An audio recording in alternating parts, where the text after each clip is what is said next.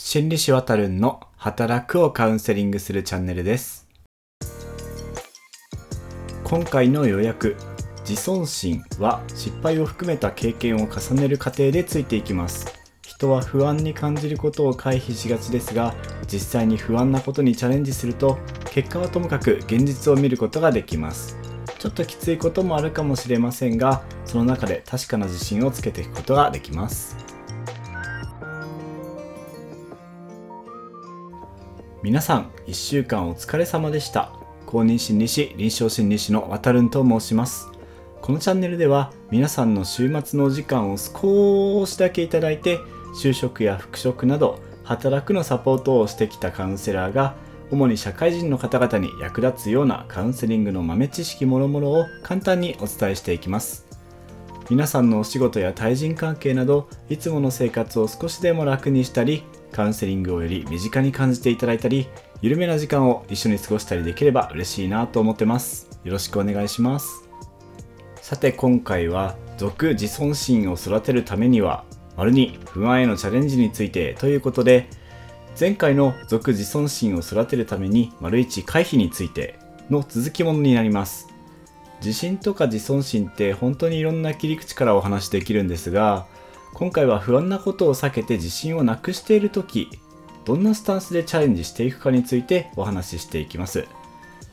前回人は不安に思うことをうまいこと回避しようとしますがその不安のもとから離れようとすればするほど不安は強くなりますよという話をしました。詳しくは前回のお話を聞いてみてくださいね。じゃあ不安に思うことにそのまま突っ込んでいけばいいじゃんと言えれば簡単なんですけれども実際はそうはいきませんね。そんな簡単なものなら最初から思い悩むことなく問題を解決できますし不安に思うことにチャレンジするのが不安だから不安なんですよね、まあ、なんだかで訳が分かんなくなってきましたね。あのそれでは皆さん、えー、自分が今不安でやりたくないなやった方がいいんだろうけどちょっと気が進まないなと思うことを思い浮かべてみてください。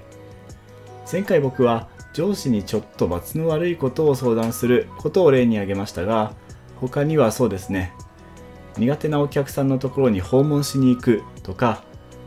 締め切りが迫っている苦手な業務に取り組むとかその辺でしょうか。プライベートだったら全然やり取りをしていない友達に久々に連絡を取るとかですね。今いくつか例を挙げましたがその例を聞いただけでもいろんな考えが頭をよぎったんじゃないでしょうか。例えば罰の悪いことを上司に相談するだったらそれこそ怒られるんじゃないかとか自分の評価が下がるんじゃないかとかでしょうか。久々に友達に連絡を取るだったらメッセージ返してくれないんじゃないかなんか面倒に思われるんじゃないかとかでしょうかね。こういう不安という感情は見通しが立たないリスクのある物事に対してこれは危ないかもしんないよと自分にメッセージを送ってる。つまり身の安全を確保するための本能的なアラームなんですね。原始的な時代であれば不安に思うことから避けていれば命を守ることができましたが今は少し複雑な社会になってますので不安に思うことを避けているとどうしようもなくなることもあるしそもそも不安に思うことが現実になる可能性もそんなに高いわけではありません。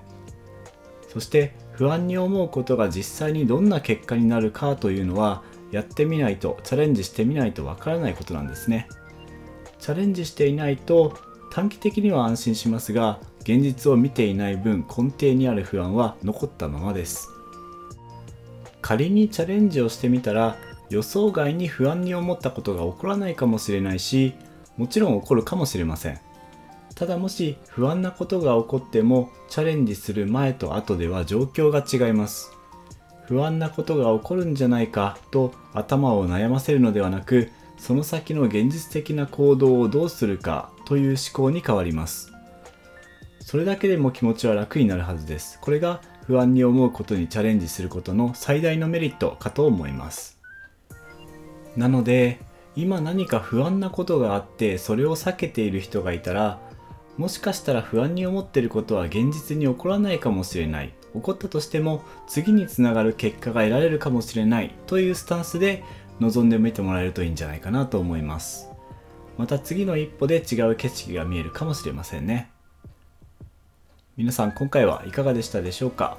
ちょっと自己啓発的な話になってしまったような気もしますがこれを聞いて不安と回避のスパイラルから抜けられる人がいてくれたら嬉しいなと思います。それでは今回はここまで。おやすみなさい。ご視聴ありがとうございました。